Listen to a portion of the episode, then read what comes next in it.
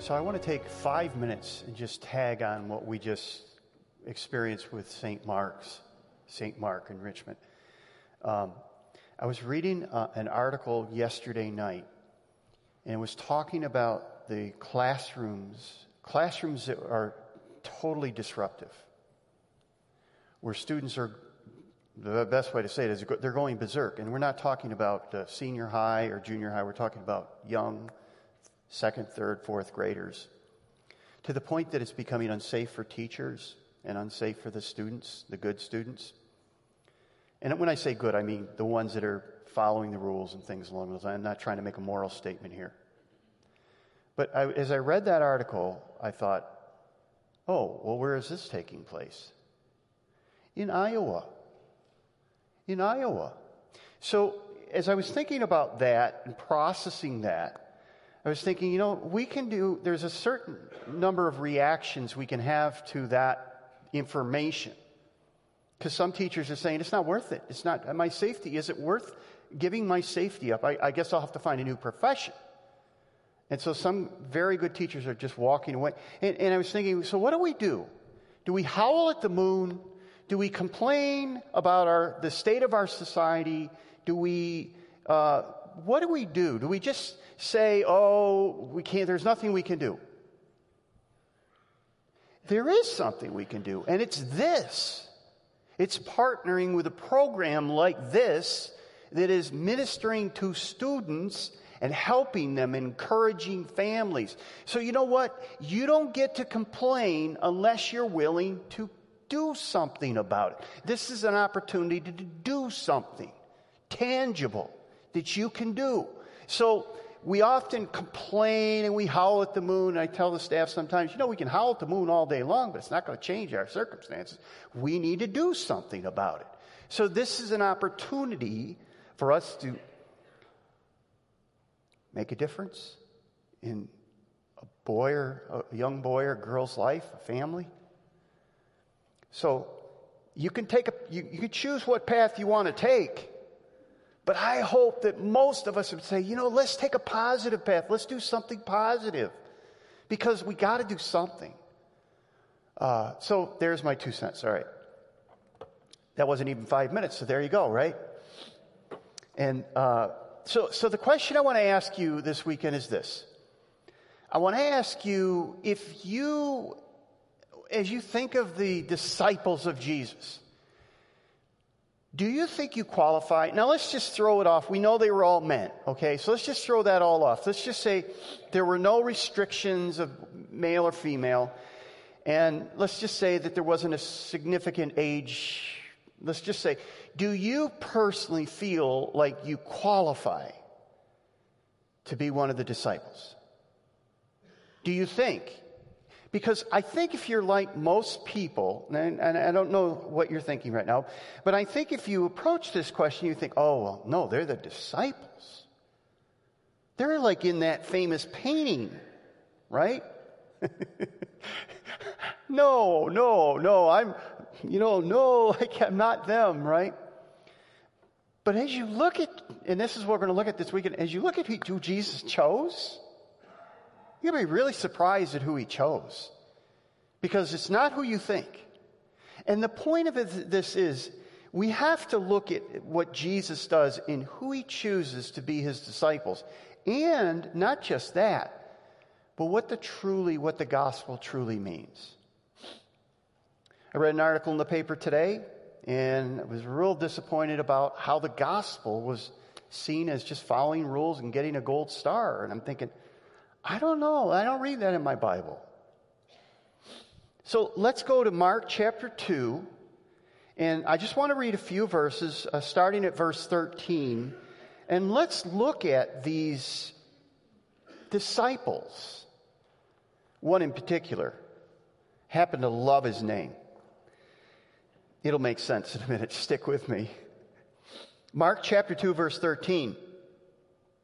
Once again, Jesus went out beside the lake. A large crowd came to him, and he began to teach them. And as he walked along, he saw Levi. Now, Levi doesn't sound like anyone you know, but it is. Son of Alphaeus, sitting at the tax collector's booth. Follow me, Jesus told him, and Levi got up and followed him.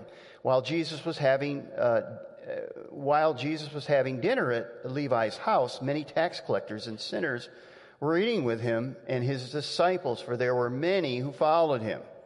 When the teachers of the law, who were, the, who were Pharisees, saw him eating with the sinners and tax collectors, they asked his disciple, Why does he eat with tax collectors and sinners?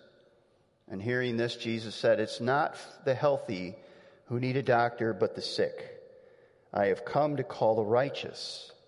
I have come, uh, I have not come to call the righteous, but sinners. Now, the other name that Levi went by was Matthew. See, it all comes together now. So let's look at the call of Jesus. And that's the first point in your outline the call of Jesus. Who were the first followers of Jesus Christ? Because that's really what we, where we want to go. We want to say, okay, so who did he choose, right? Who did he choose? Well, his call is very wide. Jesus calls, and we don't have it in this account, but if you read the earlier accounts, uh, the other gospel accounts, you see that he called Peter and Andrew, James and John, and by the way, they were all fishermen. Okay? It says at one point, Jesus came uh, to uh, where James and John were fishing, uh, and he said, Come follow me. He said they left their, their nets with their father and the hired hands, and they left and they followed Jesus. But the people that Jesus calls are very surprising. So, first, he calls common blue collar fishermen, right? They were ordinary people. They would uh, be respected, respectable blue collar people. So that's not super surprising. But Levi or Matthew, on the other hand, is very surprising. That's why you hear the teachers of the law, and they're basically saying, why does your, your rabbi, your Jesus, why does he, why does he eat with these people? He shouldn't have anything to do with these people. And so Matthew, on the other hand, would have had quite, he would have been quite wealthy. He was a tax collector, or some translations say publican. Publican, trans, uh, tax collector, same thing. So basically, was a tax collector. Now, I know you're thinking, uh, you know, so the tax collector was despised uh, by most Jews. Now, Matthew was Jewish, and he was a tax collector. He was he would have been outcast uh, and uh, considered an outcast from the general Jewish society. It was one of those professions that they saw as a traitor. So you think of IRS agent, but worse, okay? Um, uh, but he uses the phrase publicans or tax collectors, and they were hated by the Jews because they were seen as traitors. Levi or Matthew probably worked for the Galileans ruler Herod Antipas. And so he would have been required to gather a certain amount of tax owed by the people. Now, many times they had to pay for these positions. And so he had this high uh, position in working for Rome, the Roman government, and his job was to collect a certain tax that would be levied in his district. So he had, let's just say that his, let's say his district was Dubuque, Iowa. And they would say, Herod Antipas would say, okay, so you need to collect, uh, sometimes it was on tar- tariffs on uh, everything, travel, uh, stuff. But let's just let's get, get to the point of where, where we're at. So essentially, let's just say that you have to bring in um, a million dollars this coming year. Okay, a million dollars. So uh, he goes. Matthew's job would be to collect this, get the, bring the money in, send it to Herod. But everything he got over a million dollars was his.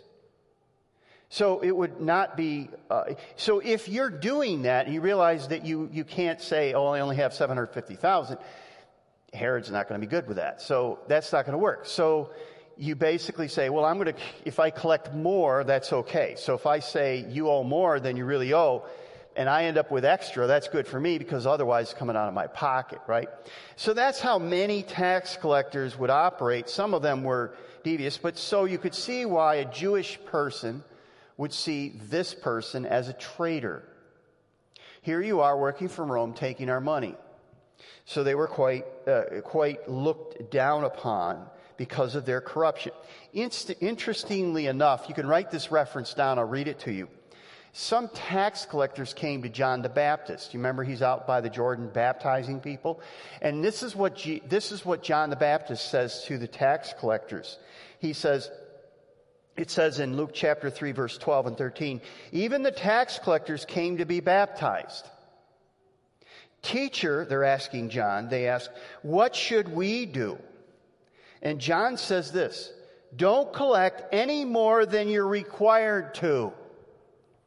So you can see that there's just a lot of corruption going on in this position. And so you can understand why they would be hated by their fellow citizens. They were seen as traitors.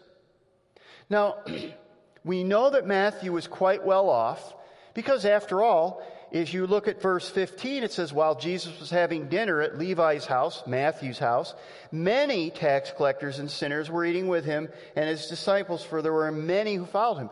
So the point is, he had money. He was able to throw a party and have all these people come together. And, you know, many of his uh, compadres and other people came. This was, this was not the the, the morally, uh, you know, they were morally challenged. But essentially, the point I want you to see is that Matthew had some wealth here. He was a wealthy man. So when John, now it's other, the other thing that's interesting, and I mentioned this before, when Jesus calls James and John, it's very interesting. He says, come follow me. And it says immediately they left their notes, and their nets and they followed Jesus, right? That's what it says. And it says that they, you know, they left their father and, and the hired uh, men in the boat and they followed Jesus. And so people say, there's an example of a follower. They left everything. Well, they left their nets, they left their profession, and they followed Jesus, but the, the dad still had the business. You know, he still had the business. They could go back and work for dad anytime they wanted. So they left their jobs. So they left their, their, their, their, their, their, nets. But what I want to show you is that Matthew doesn't just leave the nets, he leaves his profession. Look at, look at, uh, if you read, um, again, another verse, write it down. Luke's account is very interesting about Matthew's call, and this is what it says. He says, After that, he went out, this is Jesus, and he noticed a tax collector named Levi, that's Matthew, sitting in a tax booth. And he said, Follow me. And this is what Luke says. And he left everything behind and he got up and he began to follow him. And I just want you to understand that Matthew, when he left, he left his life. He left his past life. He said, That profession is no more. So he really left everything. It's, this was his source of income, and it was very lucrative for him. And he left it all. Now, what's very interesting, as I was reading through the gospel accounts, what's very interesting to me, Luke says, the writer of the gospel of Luke and the, and the book of Acts, says that he left his booth and he left everything and he followed Jesus. Matthew has the account of his own. I want to read that to you. This is what Matt, this is how Matthew describes the day that Jesus called him. All right, this is Matthew, his words. Notice what he says. Verse, Matthew 9, verse 9. As Jesus went on from there, he saw a man named Matthew. See, he doesn't use Levi, he says Matthew, sitting at the tax collector's booth. Follow me, he told him, and Matthew got up and followed him. Now, what's interesting to me, and I don't know if I'm reading too much into this, I don't really think I am. It's interesting to me because if you ever wanted to blow your horn about how you left everything to follow Jesus, this would be the time to do it, wouldn't it? Wouldn't you say, and I left everything that I had to follow Jesus? And you know what Matthew does? Luke mentions it. He doesn't even mention it. He doesn't even mention it. Now, why is that? I think it's Matthew basically saying, It's not my horn to blow. The only horn I blow is the horn for Jesus.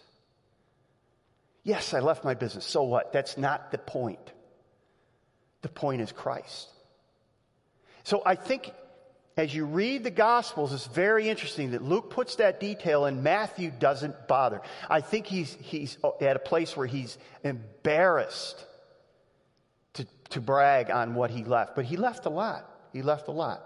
So the, the call of Jesus is specific. Secondly, his call is gracious. His call is gracious. Um, there's no religious type that Jesus is looking for. Jesus, uh, Jesus' call goes out to any and all. The only ones who are excluded are the religiously proud, the self righteous. We see that in verse 17. Jesus can reach and transform anyone. It, it, he, he can reach, if, if he can reach and transform a tax collector like Matthew, Levi, if he can uh, transform a, a, guy that's over tax collectors like uh, Zechariah, or excuse me, um, not Zechariah, but uh, it'll come to me. Hang on. Zacchaeus, thank you. He was a wee little man, and a wee little man was he. Thank you. Um, but he was over all tax collectors. If he could turn hearts like that, then uh, basically everyone has hope. But the call of Jesus means that no one, that, that there is no one out of his, his reach, that there is no one too far gone, and there is no one who is unreachable. You may be here this weekend. You may be listening online. You may be at this campus or at the Roshek campus. And I just want to say to you that you may think you're too far gone. You may think that there's no forgiveness for you. And I just want to say that you are not too far gone, and there is forgiveness for you. And Jesus' call is a call, not a call of merit, it is a call of grace. And, and I think that's part of what uh, I was kind of, as I was reading the article in the paper today, I thought, this seems to be, the understanding uh, seems to be a call of works merit badges. That's work. I've earned it. I've deserved it. It's not grace. It's not mercy. Um, but finally, his call is absolute. There's no competition in our hearts with him. There's no uh, half-hearted, halfway commitment. You, the point is, when Jesus makes the call to Peter and Andrew and James and John and to Matthew, it's, it's all, you're either all in or you're not in you don't have one in, uh, you don't have one foot in and one foot out. The allegiance Jesus can, comes before any other allegiance, uh, family allegiance, uh, vocation, economic, or social. And Jesus says that much in uh, Matthew chapter 8. Look at verse 18. When Jesus saw the crowd around him, he gave orders to uh, cross to the other side of the lake. Then a teacher of the law came to him and said, Teacher, I will follow you wherever you go. Sounds good. Jesus replied, Foxes have dens and birds have nests, but the Son of Man has no place to lay his head. Another disciple said to him, Lord, first let me go and bury my father. But Jesus said, Follow me, and the dead will bury the dead. Oh, wow. Now there's more going on than just the surface, so don't get all freaked out about the surface and the answer there. But the point Jesus is making is you're either, you're either in or you're out. It's not one foot in, one foot out. It's not adding Jesus as an accessory to your life. It's not thinking he's a good teacher, that we can learn good lessons from him. Uh, it's, it's understanding that he is our only hope of salvation. And if he doesn't come, we're doomed. If he doesn't come into our lives and our hearts, we're doomed. Because we're sinners and we're doomed. So that's the call of Jesus. Let's look at point number two the response of sinners. The response of sinners. So the question Jesus makes, and this is the last statement he uses, is who are the real sinners? I mean, the teachers of the law are basically saying Jesus is eating with, with tax collectors and sinners. Put it in equal, equal signs there because it's the same thing. So, who is the real sinner? And Jesus says something very interesting. When he says he did not come for the righteous, does he mean that some people don't need him? In other words, they're righteous enough. They're so good that they didn't need Jesus to come. I, I actually think that there are people on this planet that think, well, Jesus died for them, but not for me. I mean, I'm a pretty good person. And they, they really need Jesus, but not me. I just need a little dusting off from time to time, a little dash here, a little dash there. And this is really what Jesus is doing. He's making an assessment of self righteousness. Notice what he does. He calls himself a physician. When do you call a physician? When do you call a doctor? Well, if you're like most people, You only go to a doctor when you realize that healing is out of your control. You go to the doctor when you can't get better by yourself. We were in the emergency room, Carol and I, this week with a little boy who gashed his leg open. It was pretty easy for the parents to determine at that point yeah, we need to get a doctor here. This is something that somebody else has to fix. We can't do this ourselves. And you have to come to a place in your life where you, you understand. Now, here's what you don't want from the doctor. You don't want to go in, and let's take the example of this little boy that was taken into the, to the emergency room this week. You don't want to go in and have the doctor look at this little boy's leg and say, Yep, gashed it open. Sure enough. Okay, okay, okay, now what? Now what? What do we do now, right? What, what do you do now? Because we can't do it. You have to do something. You don't want the doctor just to agree there's a problem, right? What you want is you want intervention, you want a cure, you want to be healed, you want stitches. 13 of them. Now, who wants to go to a doctor? Some of you don't like going to a doctor. Now, I, you know, I'm assuming some of you are thinking, yeah, I know that person. Or maybe you're thinking, yeah, it's me. I don't like going to doctors. Why, why don't you want to go to a doctor? Here's why we, when I don't want to go, this is why. Because I don't want the doctor to find what I think he might find. I don't want him to say, oh, you know, it's kind of like going to the dentist too, right? You don't want to go to the dentist because you go, he's going to find something. He's going to prick something off and break something, or, sorry, if you're a dentist, I have no idea what you're doing, but uh, that's what it seems like sometimes. But you don't want to know the bad news, right? You just say, and you, you play Sergeant Schultz. If you don't know who that is, ask your parents or grandparents. You just basically want to be blind to it. You just want to say, oh, I'm just going to hope everything's going to work out. But you kind of know deep down there's something wrong with you. In other words, you know there's something wrong with you, but you won't admit it. You won't go get help. You won't get healing. By the way, this is driving some people who are very close to you and love you crazy. Because they know you're hurting, they know you need to go to the doctor, and you won't do it. So, the righteous that Jesus is talking about, the ones he's referring to, are people who think they are okay and can heal themselves. That's why he says righteous don't need a doctor. They don't think they're bad, that bad. They think they're okay. They see themselves as being right with God.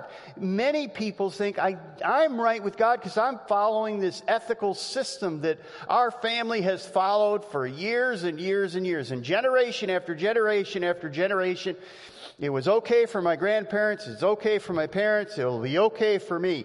We just do this. We follow the rules. They don't feel like they need a soul physician, someone who intervenes to God for them, who does what they cannot do for themselves. Often these people see Jesus as a good moral example, but they, they don't see him as a savior. Let's not go crazy here. He's a good moral example. Certainly we can learn some good moral lessons, but don't tell me that I'm a save, that I need a savior, that I'm a sinner, that I'm under the wrath of God. Don't tell me that. I want the kinder, gentler Jesus, the nice one they don't think they need spiritual healing. By denying their real need, they have shut out their only source of healing. Right?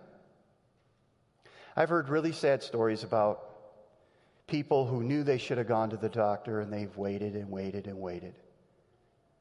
And they finally go.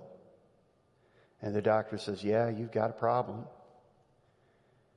If you had come in six months ago, we could have done something. But now it's too late. You see, when you think you don't need help and you don't seek help, you will not, if you don't aren't willing to humble yourselves, you will find no healing. You will find no healing. So, the first surprise that we find in the story is that Jesus was accepted by the party crowd because they knew that they were sinners needing a doctor. they were exactly the last ones that we would have expected. And they're his first disciples. Matthew is one of his first disciples and fishermen. And Jesus is telling us that he will help those who come to grips with their condition, who know they are morally, spiritually failures, unable to save themselves. And only people who admit their sin will accept their spiritual bank, who accept their spiritual bankruptcy can find any real connection, forgiveness, or healing with Jesus. You have to come to a place where you acknowledge that sin is beyond your grasp and control. And then if Jesus doesn't come into your life, you're doomed. In other words, the prerequisite for meeting Jesus is not living a good life, but admission that you are not good. And that you'll never be good enough to stand before God. You need to come to a place where you see that Jesus is not merely a good teacher, but he is a necessary doctor. To find spiritual healing, you must accept that you are spiritually lost. That's the first step of being found, is to realize you're lost. That's why men always are never lost. Even though their wives say, Oh, you are lost, you are lost. And then it's like, ta ta, when they say, I think I might be lost. Duh. Have you, guys, just on a sideline, have you been driving and your wife says to you, You're lost, right? And you go, No, I know where I am. Well, where, and you say, Well, where are you? And you at least know you're in a certain state. So you say, Well, I'm in Iowa. See, I'm not lost, I'm in Iowa. I'm not in Africa, I'm in Iowa, right? Yeah, okay. Here's the second surprise. Second surprise is that Jesus was rejected by the religious crowd because they thought they were righteous, not needing a doctor. And I want to just tell you, one of the saddest things in my heart this weekend and weekends on a regular basis is that I know there are people that go to church every weekend and they're going to church out of duty, not out of delight. They're going because they've been told that's what they need to do to be righteous enough to be accepted by God. And they think they're doing a pretty good job. And they don't think they're really bad. And when you start talking to them about a relationship with Jesus Christ, they look like deers with their eyes glazed over and they don't get it. It may be some of your family members or friends. The Bible tells us though that no one is righteous. Romans 3:23 says, "For we have all sinned, we all fall short. We all fall short of the glory of God." Our own self-righteousness is our fatal sin because it binds it blinds us to our desperate need of a doctor. Pride keeps people from going to the doctor and pride will keep people from the kingdom of God.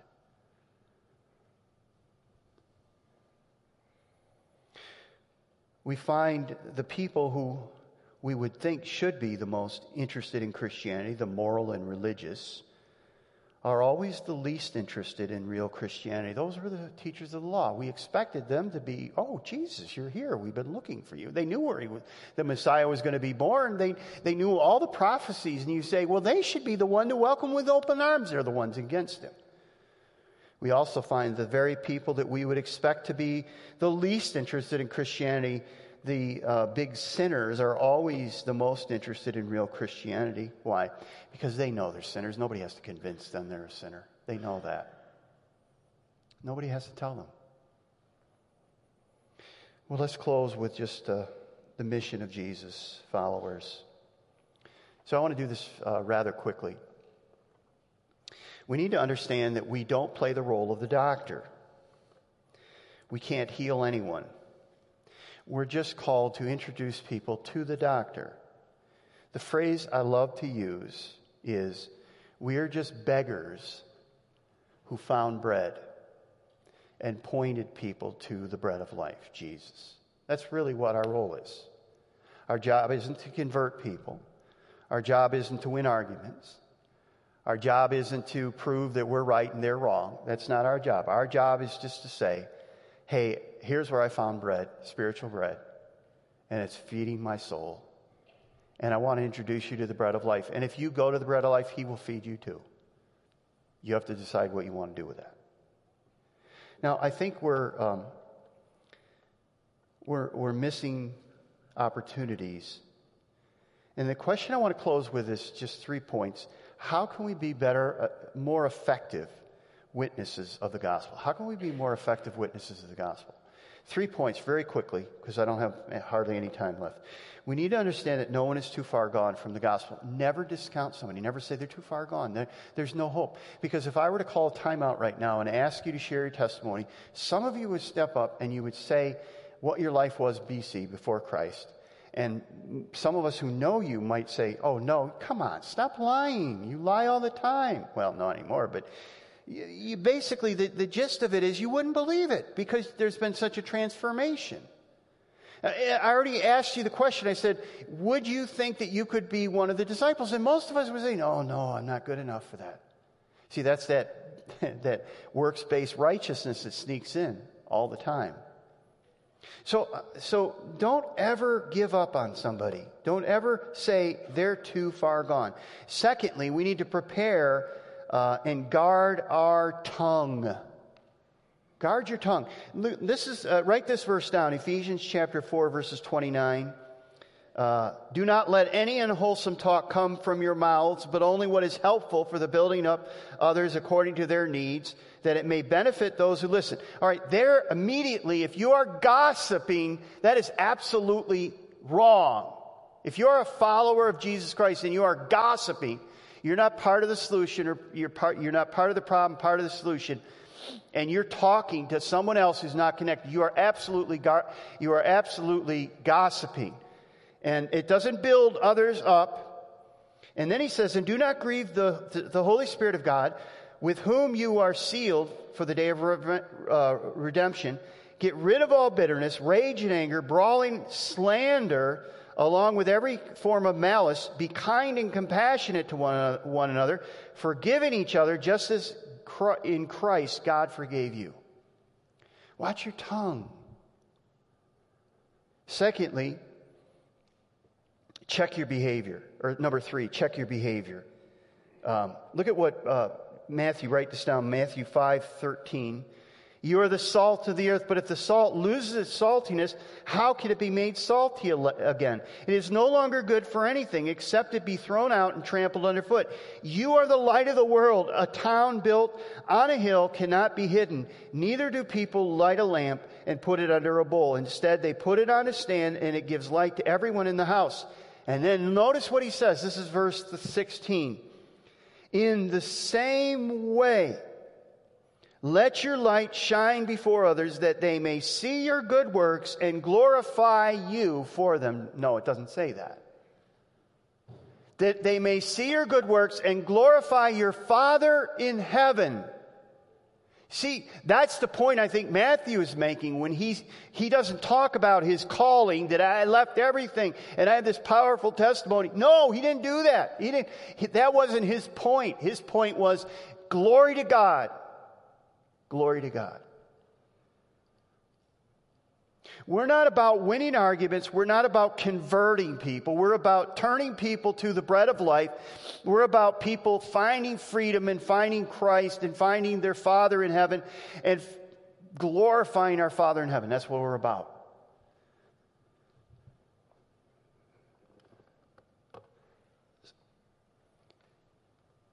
One of the biggest problems that Christianity has today is we have Christians that are living lives that are so not like what Christ calls us to live, that there's no difference between our lives and theirs. And they say, What do you have? You don't have anything that I don't have. In fact, my life's better than you. I can go out and do the things you can't do.